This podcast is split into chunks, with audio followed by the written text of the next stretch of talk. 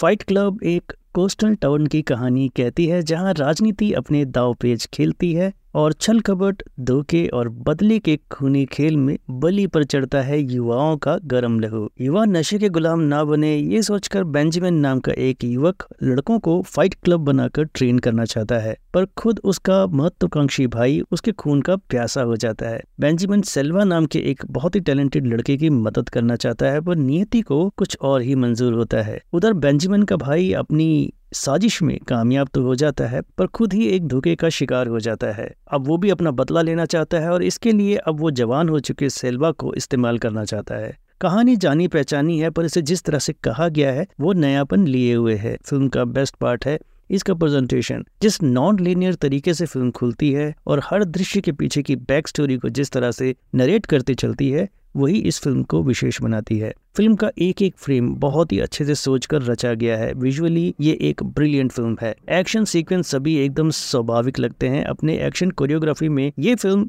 राम गोपाल वर्मा की, शिवा की भी याद दिलाती है। फ़िल्म का बैकग्राउंड म्यूज़िक भी बहुत प्रभावी है। फाइट क्लब तमिल और हिंदी में डिज्नी हॉटस्टार पर स्ट्रीम हो रही है। अगर हार्ड एक्शन फ़िल्में आपको पसंद आती हो तो इसे देख सकते हैं। कम से कम टेक्निकल एस्पेक्ट के लिए इसे एक बार तो ज़रूर देखा जा सकता है। फाइट क्लब को फ़िल्म की बात की रेटिंग रहेगी टू स्टार्स की